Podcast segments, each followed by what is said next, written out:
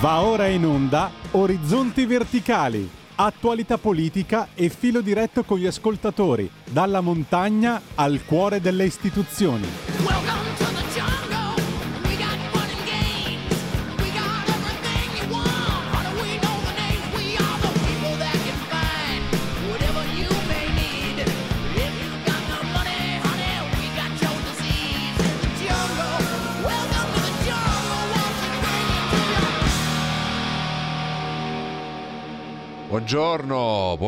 Buongiorno, bentrovate, bentrovati. Radio Libertà, Alessandro Panza, Orizzonti Verticali, dopo addirittura due lunedì che abbiamo mancato consecutivamente. Scusate, questo faccio ammenda, permettetemi di aprire con una notizia del quale probabilmente non vi interesserà nulla, ma ieri è iniziato trionfalmente il mondiale di Formula 1 e la Ferrari anche quest'anno probabilmente il mondiale lo vincerà l'anno prossimo. Ecco, concedetemi questo momento di sport, però è da ieri che mastico amaro per l'ennesima promessa disattesa da parte della scuderia del cavallino rampante, ma da buon tifoso si soffre in silenzio. Ma veniamo a ciò che ci propone oggi il menù, che è abbastanza ricco, però intanto vi ricordo venerdì abbiamo avuto un approfondimento sul tema del rincaro delle materie prime, della catena di approvvigionamento, di tutto quello che si sta portando dietro, di quello che si porterà dietro e di come, numeri alla mano, le politiche europee si dimostrino fallimentari sotto tanti punti di vista. Ovviamente per dare spazio a questi approfondimenti abbiamo chiuso le linee e le riapriamo in questo momento allo 0292947222 oppure al 346 642 7756 per quanto riguarda invece i piccioni viaggiatori, i messaggi vari ed eventuali, il fax, il telex, il codice Morse, insomma quello che più vi piace, però mandatecelo comunque a quel numero lì, lo ripeto, 346 642 7756, per intervenire con i messaggi oppure chiamandoci allo 0292947222. E allora andiamo a vedere con cosa aprono le prime pagine dei principali quotidiani. Il Corriere della Sera fa un approfondimento su quello che diventerà il reddito di cittadinanza, ovvero una misura di inclusione che si chiama MIA. Vabbè, poi sui nomi io sempre un po' da ridire su tutti questi acronimi più o meno fantasiosi che poi lasciano un po' il tempo che trovano. Importi da 375 e 500 euro per due categorie, si parte a settembre, ecco le nuove regole, l'ipotesi di studio per la misura di inclusione, gli occupabili, sussidio massimo per 12 mesi. La Wagner, Mosca ci dia subito munizioni o perderemo Bakhmut, Kiev colpite, basi a Melitopol, uccisi centinaia di soldati russi. E poi in Ucraina nella culla ortodossa i monaci sono con Mosca, Putin ricatta, arriva la superbomba, 1.000 kg di esplosivo, torna al BTP Italia, da oggi si può acquistare cedola anti-inflazione e bonus, le novità. E poi la cronaca, incidente a Treviso, il sorpasso a 140 all'ora, l'ipotesi di una gara, Eralda vicina alle nozze, Barbara che diceva non bisogna correre. E poi globalizzazione e concorrenza, come Stati Uniti e UE hanno perso la sfida con la Cina, e ci arriva anche Milena Gabanelli, bontà sua. E poi c'è anche l'inchiesta Covid che riguarda la regione Lombardia, riguarda la Val Seriana, riguarda la provincia di Bergamo, riguarda tante cose, inchiesta Covid, chat di politici e dirigenti, tamponi inutili, l'umanità non sparirà. Ecco, adesso andare a prendere la singola frase di un contesto da un messaggio francamente lo trovo al solito inopportuno e improprio, perché non va a giustificare nulla. La cosa che io trovo assolutamente vergognosa è che ci sia uno che è poi stato eletto, candidato eletto, non so mai cosa è stato eletto Crisanti in Parlamento, sì, è stato eletto, è diventato senatore del Partito Democratico, giusto, sì. Diciamo una persona così politicamente esposta sia stato chiamato a fare il consulente, sia stato chiamato a fare le perizie, perché diciamo che siamo un po' lontani dall'imparzialità, perché insomma diciamo che il signor Crisanti è stato uno che più volte si è rimangiato le proprie affermazioni, partendo da la mascherina non serve alla mascherina obbligatoria, a fateci uscire tutti, a liberateci tutti, eccetera eccetera eccetera. Diciamo che le giravolte anche del signor Crisanti sono state abbastanza conclamate, in un contesto dove peraltro tutti hanno più o meno in qualche modo cambiato idea sugli approcci da tenere, proprio in virtù del fatto che non si sapeva cosa stava accadendo. Quindi proprio per questo motivo forse trovo questa inchiesta, che non servirà probabilmente a fare giustizia o a capire dove sono state le responsabilità, perché probabilmente non si arriverà mai, serve solo a dare l'illusione ai parenti delle vittime che ci sia un capro espiatorio, che ci sia un colpevole, e ho più l'impressione che sia come tante inchieste nel nostro paese, un'inchiesta di spettacolo, un'inchiesta che va a dare un po' di pubblicità a qualche magistrato, ma che poi si concluderà con un nulla di fatto, perché purtroppo nel nostro paese di queste inchieste ne abbiamo viste, e ne abbiamo viste anche troppe. 02 9294 72 22. Poi ovviamente c'è anche tutto il tema di cui non abbiamo ancora parlato per evidenti motivi della tragedia di Cutro e di tutte le polemiche che ne sono conseguite a rimorchio. Però insomma, vediamo cosa ne pensano gli ascoltatori, vediamo cosa ne pensate voi da casa in questo lunedì mattina 6 di marzo. Amaro, ragazzi, se inizia così il mondiale io sono disperato, abbiamo 24 gare davanti, mi prefiguro una sofferenza weekend dopo weekend. Pronto?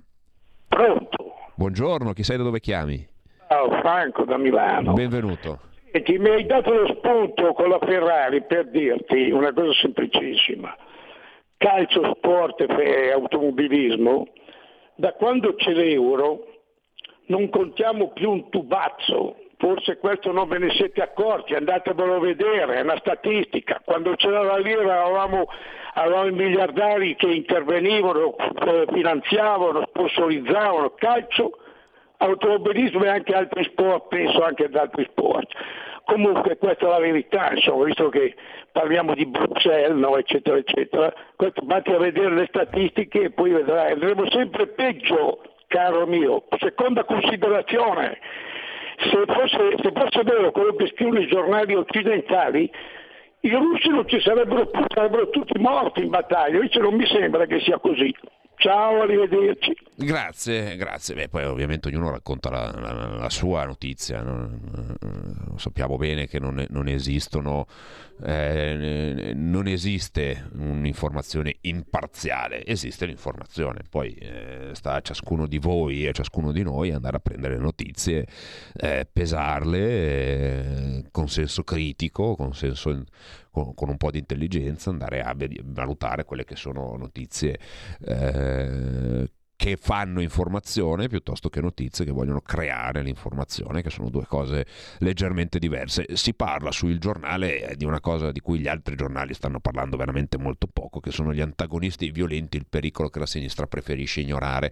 C'è stata la manifestazione a Torino con gli anarchici, che ovviamente non possono fare altro che distruggere, incendiare, vandalizzare, perché come da buona feccia della società non riescono a comportarsi diversamente, no? Hanno fatto questa manifestazione per chiedere la fine del regime del 41 bis per Cospito. Ricordo che Cospito è stato visitato in carcere dai parlamentari della sinistra, non certo dai parlamentari del centrodestra. Ebbene, tutta questa teppaglia di gente che manifesta fa casino, perché manifestare è un'altra cosa. Io ho organizzato decine di manifestazioni e non ho mai avuto nessuno che partecipasse alle mie manifestazioni, alle nostre manifestazioni, che rompesse un bicchiere. È come si intende il mondo, è come si intende la libertà e la democrazia. Ebbene, questi signori non conoscono né l'una né l'altra cosa, però la sinistra ha organizzato sabato una manifestazione a Firenze perché due gruppi di ragazzini si sono malmenati fuori da una scuola, perché c'è lo spettro del pericolo fascista, non c'è lo spettro degli anarchici farabutti che distruggono le città, no, c'è lo spettro del fascismo, perché quattro ragazzini si sono pestati fuori da scuola. Adesso alzi la mano chi non ha mai assistito a un pestaggio fuori dalla propria scuola, che fosse per un motivo politico, che fosse per un motivo calcistico o forse per un motivo molto più aulico, lo dico con un francesismo, ecco, diciamo le donne, mi veniva un'altra parola, però insomma ci siamo capiti. 0292947222, pronto? Pronto, chi sei, da dove chiami? Ciao. Ciao, chi sei, da dove chiami? Ciao, sono Manzoni, mi chiamo dalle Canali. Evviva. Come so? Evviva. Senti, una cosa, ci hanno sfragalato i cosiddetti per anni fa per il buco dell'ozono. Il buco dell'ozono creava delle cose incredibili. Del buco dell'ozono non se ne parla più. È sparito il buco dell'ozono. Con tutti i disastri che volevo combinare, cosa ho combinato? Niente. E questa è la prima cosa. La seconda cosa, il fatto della proposta di fare la settimana di 4 giorni lavorativi, benissimo, si risolve semplicemente facendo 6 settimane. 6 settimane in un mese fanno 30 giorni.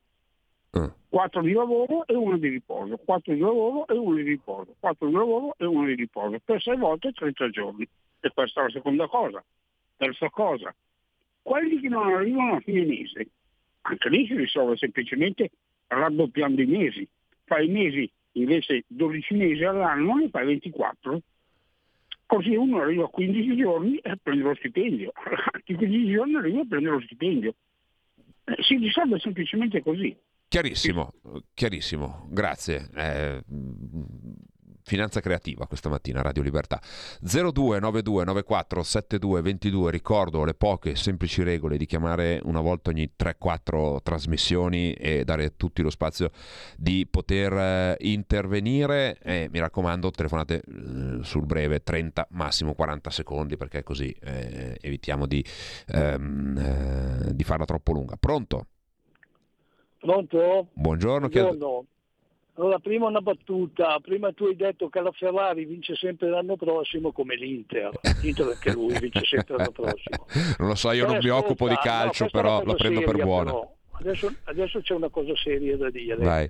Allora, tutto d'un colpo ho scoperto di essere un esportatore di valuta.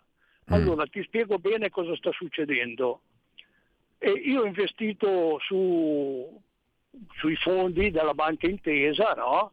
E settimana scorsa mi arriva una segnalazione dall'Agenzia delle Entrate che io ho esportato capitale in Irlanda e non l'ho dichiarato. Ora succede questo: la Banca Intesa ti fa investire in un fondo che si chiama Life, sì, che è irlandese, ma nessuno che lo sottoscrive lo sa. Ma questa roba qua l'Agenzia delle Entrate non dovrebbe neanche contestarla, perché è la Banca Intesa che opera su questo fondo. Allora i casi sono due. Dovrebbe contestarlo la Banca Intesa, anche ad un rappresentante, no?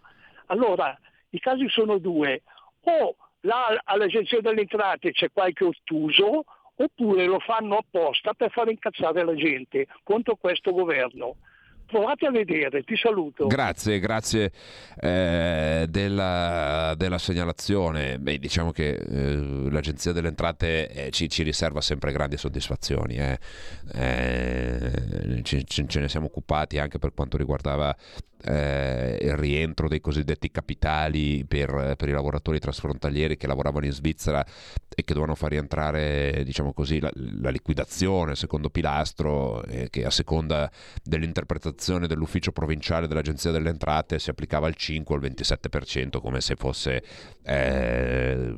così, come tirare i dadi, no? E poi quando ovviamente il lavoratore chiedeva lumi e diceva io interpreto, la risposta era noi interpretiamo così. Ecco, io vorrei vivere in un mondo dove l'Agenzia delle Entrate non interpreta le norme a muzzo suo, ma applica delle norme possibilmente facili da comprendere anche per chi le subisce. E però probabilmente ci vorrà ancora un po' di tempo, ma insomma ci lavoriamo. 0292947222. Pronto? Pronto Alessandro, ciao, sono Gino, chiamo da Cremona. Benvenuto.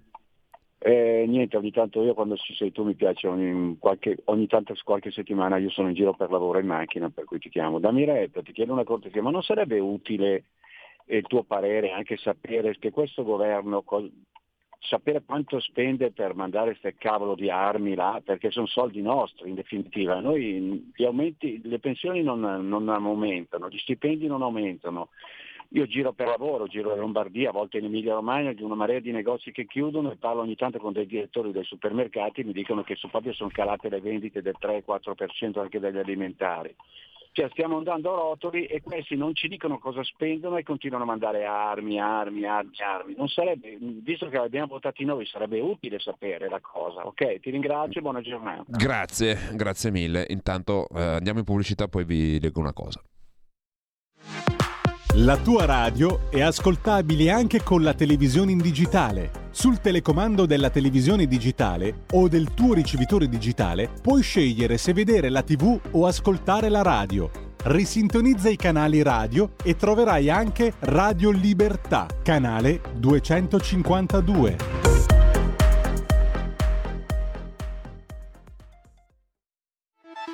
Stai ascoltando Radio Libertà. La tua voce libera, senza filtri né censure. La tua radio. Eccoci. Intanto è arrivato un messaggio che vi leggo. Sala, Zingaretti, Conte, Speranza prendevano in giro il presidente Fontana perché si metteva la mascherina, invece loro dicevano che bisognava andare a mangiare nei ristoranti cinesi ed abbracciarli perché non c'era nessun pericolo di contagio. Poi io sono di Torino e abito vicino al centro dove abbiamo avuto la visita di questi delinquenti di anarchici, dove hanno devastato e distrutto il santuario della Consolata e tutti gli uffici, negozi e auto. Prima dovrebbero sequestrare il centro sociale a Scatassuna, dove c'è il ritrovo di questi bravi ragazzi che distruggono tutto.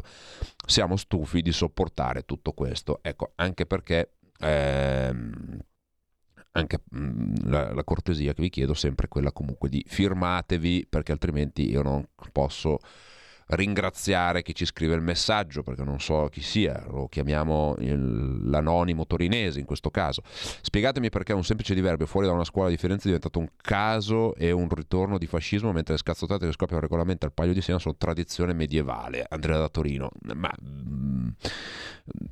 posto che sono due cose che non c'entrano più o meno una mazza l'una con l'altra, però è chiaro che mentre il pestaggio non giustificabile, attenzione, qui nessuno dice che hanno fatto bene a pestarsi, mai nella vita mi sentirete dire una cosa del genere. La violenza non è mai una soluzione, neanche quando la focosità dell'adolescenza o della gioventù pone questa soluzione come l'unica via per risolvere una diatriba, perché non si hanno gli strumenti, non si ha la voglia, e far andare le mani è qualcosa di facile. Ecco, questo non mi sentirete mai giustificarlo, però credo che tutto vada messo nella giusta scala. Elevare un ingiustificabile rissa fuori da una scuola a spauracchio del ritorno del fascismo, beh, insomma, torniamo alla vacuità degli argomenti che ha la sinistra, cioè la sinistra non avendo argomenti, perché insomma basta sentire il discorso di insediamento di Elly Schlein per capire la vacuità totale, la mancanza di argomentazioni e il distacco completo dalla realtà, per capire che poi non resta altro che aggrapparsi all'agitare lo spettro del ritorno del fascismo per poter cercare di compattare un po' le truppe. Però siamo sempre lì. Visto che vogliamo tutti deprecare la violenza, vogliamo tutti stigmatizzare la violenza nelle scuole, ecco, allora magari mi piacerebbe che la sinistra organizzasse una manifestazione davanti al liceo di Milano, dove sono state appese le foto del Presidente del Consiglio e del Ministro dell'Istruzione a testa in giù.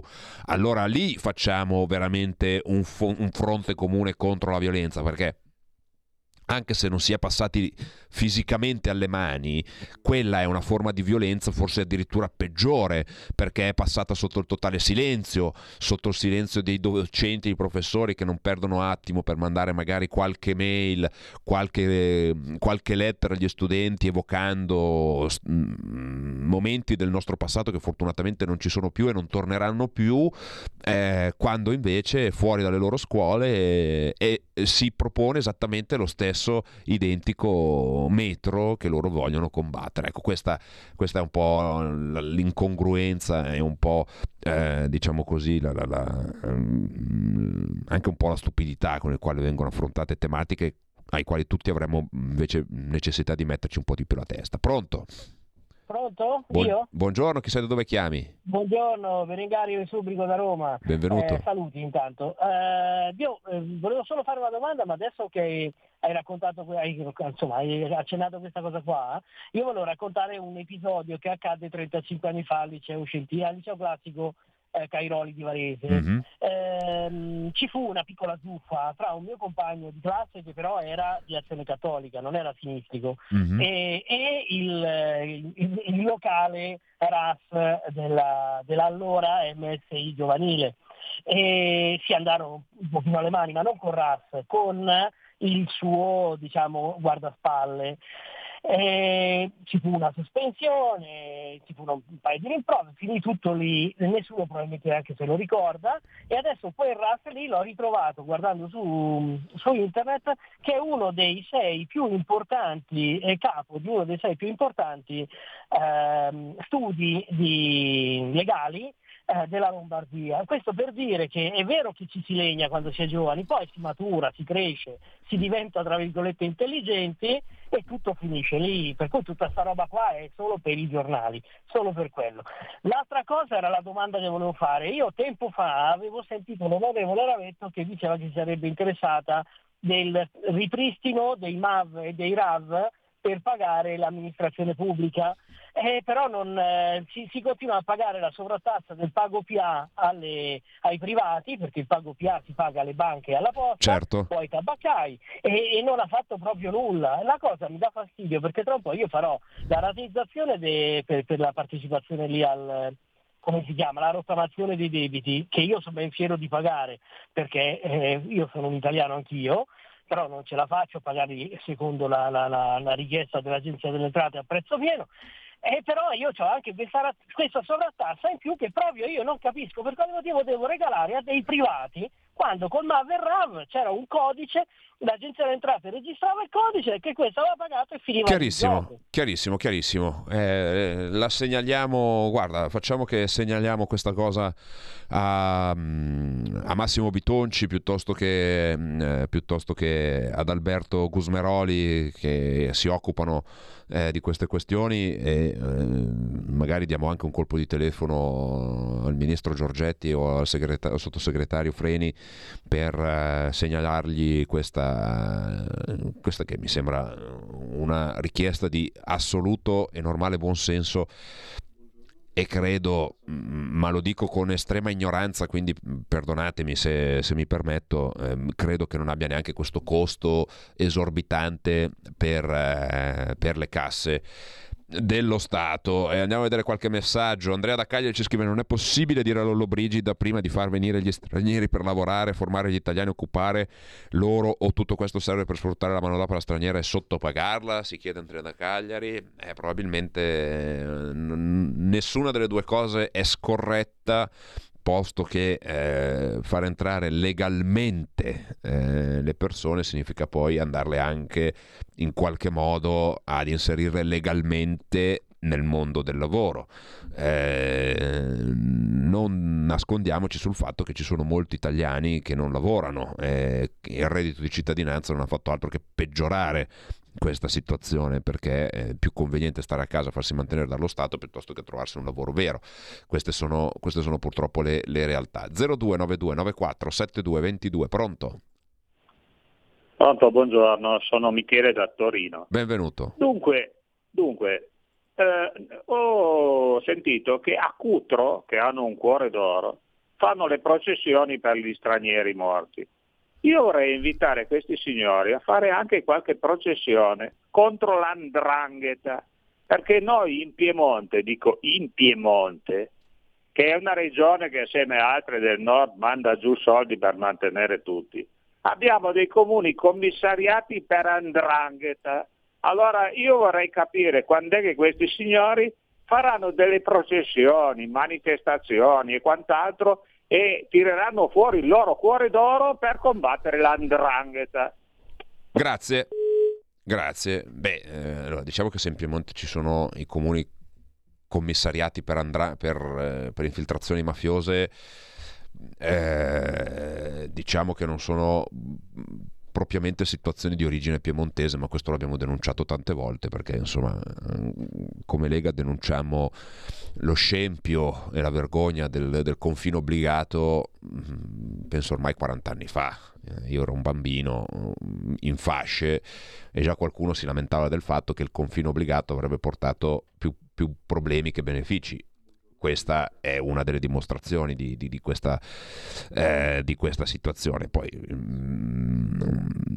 io auguro e auspico che la cittadinanza di Cutro sia dalla parte sempre comunque della legalità e che manifesti anche contro l'andrangheta. C'è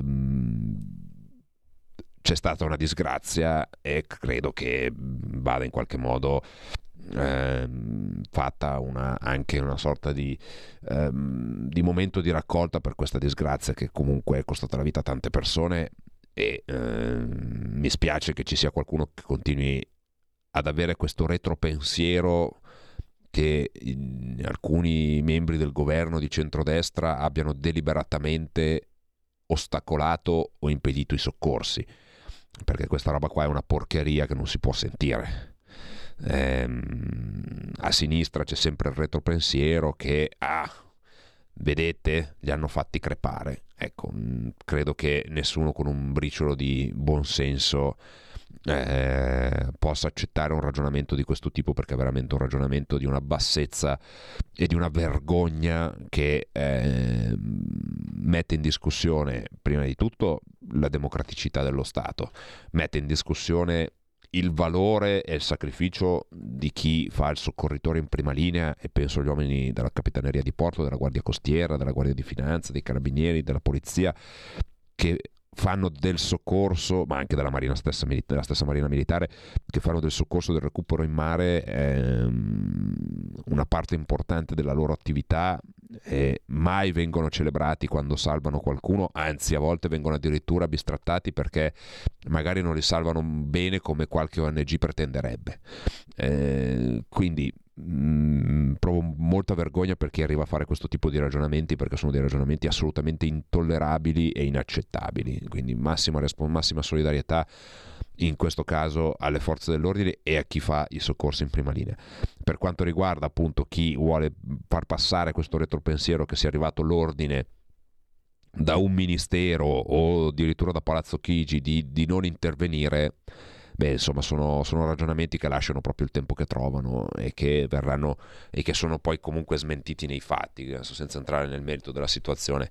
Però è chiaro che il fenomeno di centinaia di migliaia, perché di questo parliamo durante l'anno, di centinaia di migliaia di persone che si avventurano rischiando la vita, inevitabilmente portano a queste catastrofi. E ieri non l'ha detto il sottoscritto, lo ha detto il Papa, ed è difficile che il sottoscritto citi Papa Francesco, ma in questo caso mi trova pienamente d'accordo. Bisogna combattere i mercanti di uomini, bisogna combattere gli scafisti, che sono gli unici veri e mai attaccati dalla sinistra responsabili di queste tragedie in mare. Punto. Non ci sono altri responsabili, tutto il resto è conseguenziale ad un atteggiamento delinquenziale e criminale da parte di questi signori che vanno perseguiti, combattuti e se laddove arrestati, sbattuti in carcere e buttata via la chiave. Pronto? Tocca a me? Prego, signora. Buongiorno, chiamo da Vimercate. Le comunico che è più di un mese che non chiamo nella sua trasmissione, contrariamente a tanti, spero non mi censuri, la ringrazio.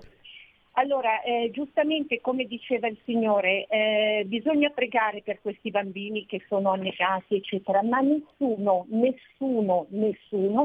ha il coraggio di dire che in Italia ogni anno scompaiono tanti minori e bambini che sono dediti alle tratte sessuali e soprattutto purtroppo al mercato degli organi. Bisogna avere il coraggio di dire che nella zona di Napoli, Caserta, eccetera, ogni anno scompaiono tanti bambini.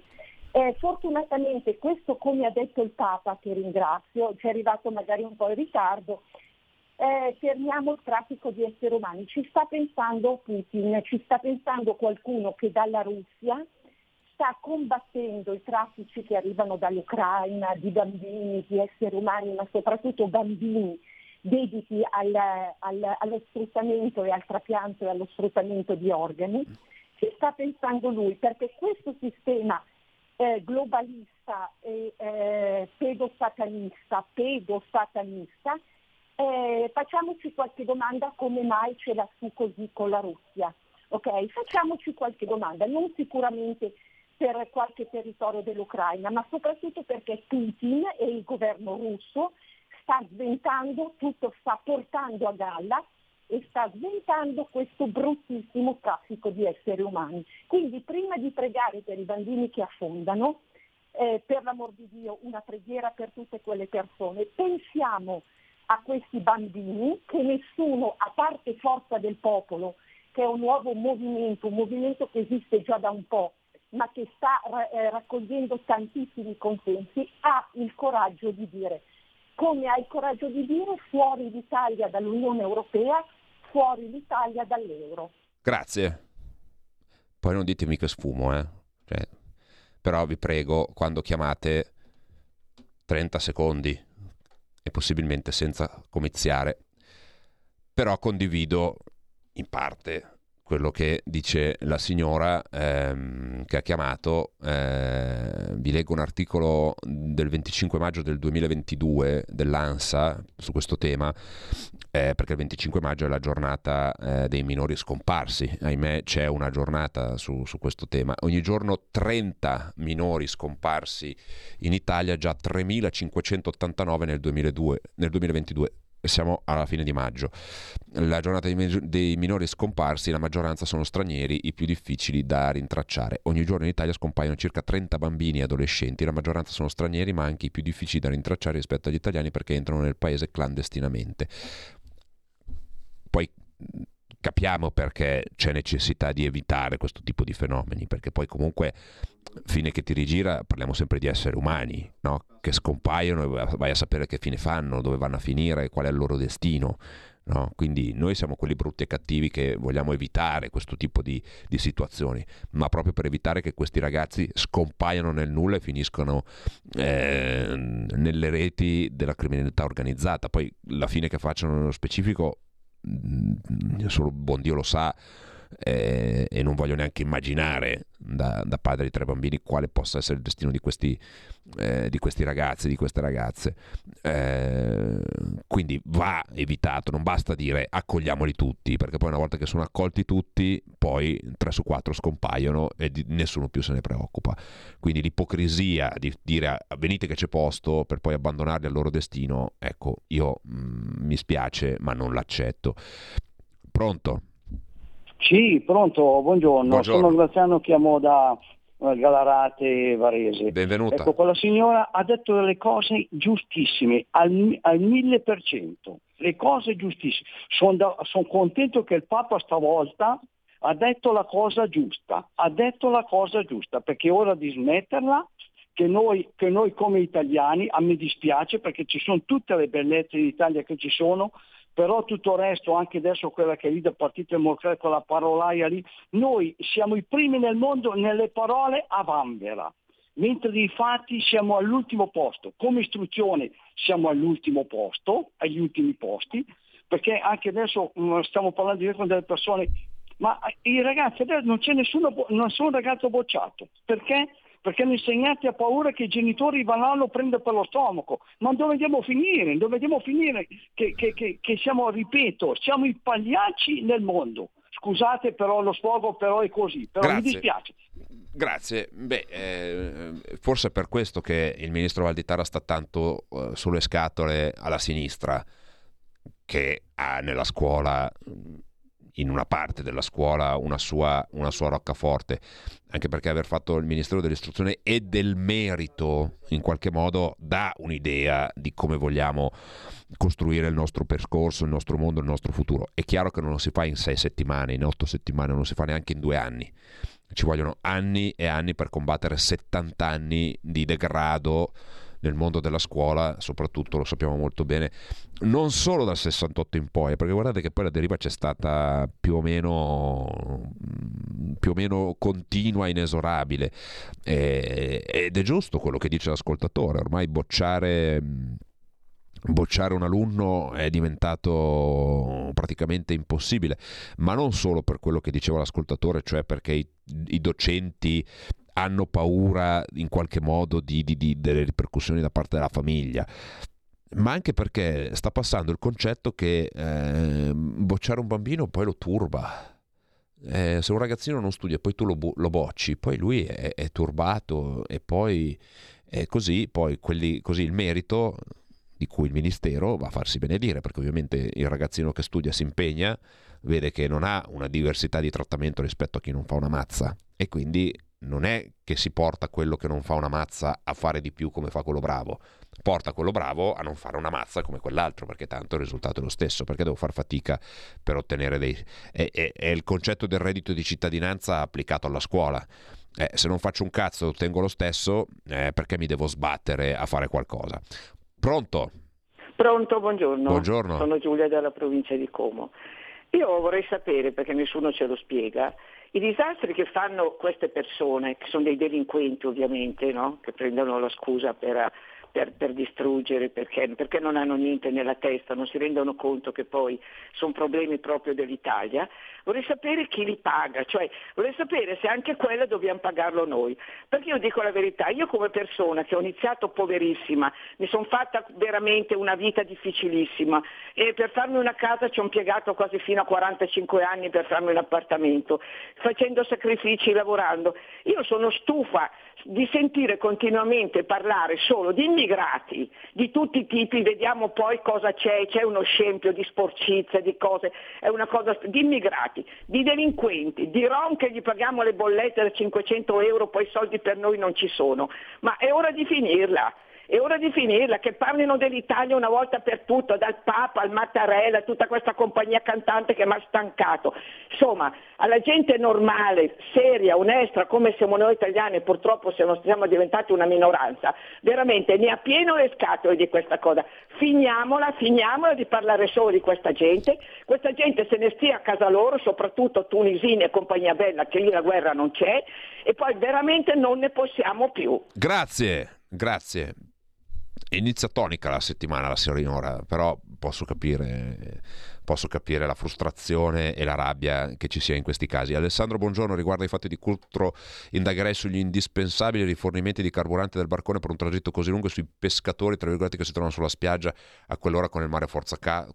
Giorgio da Sondrio, non lo so Giorgio come sia la situazione, credo che sia molto complessa per andare a cercare, però appunto ci sono le indagini in corso. Buongiorno, come può la sinistra attaccare gli scafisti che sono la fonte di reddito per le loro associazioni disseminate su tutto il territorio di questa sciagurata nazione? Ci scrive Ambrogio. Buongiorno, credo sia opportuno contestare gli attacchi che arrivano dalle televisioni politiche, dalla cosiddetta sinistra, la 7 Rai 3, con precise dichiarazioni del centrodestra, come da anni vogliono ribaltare l'esito democratico delle votazioni. Grazie Paola. Basta spegnere, basta non guardarli.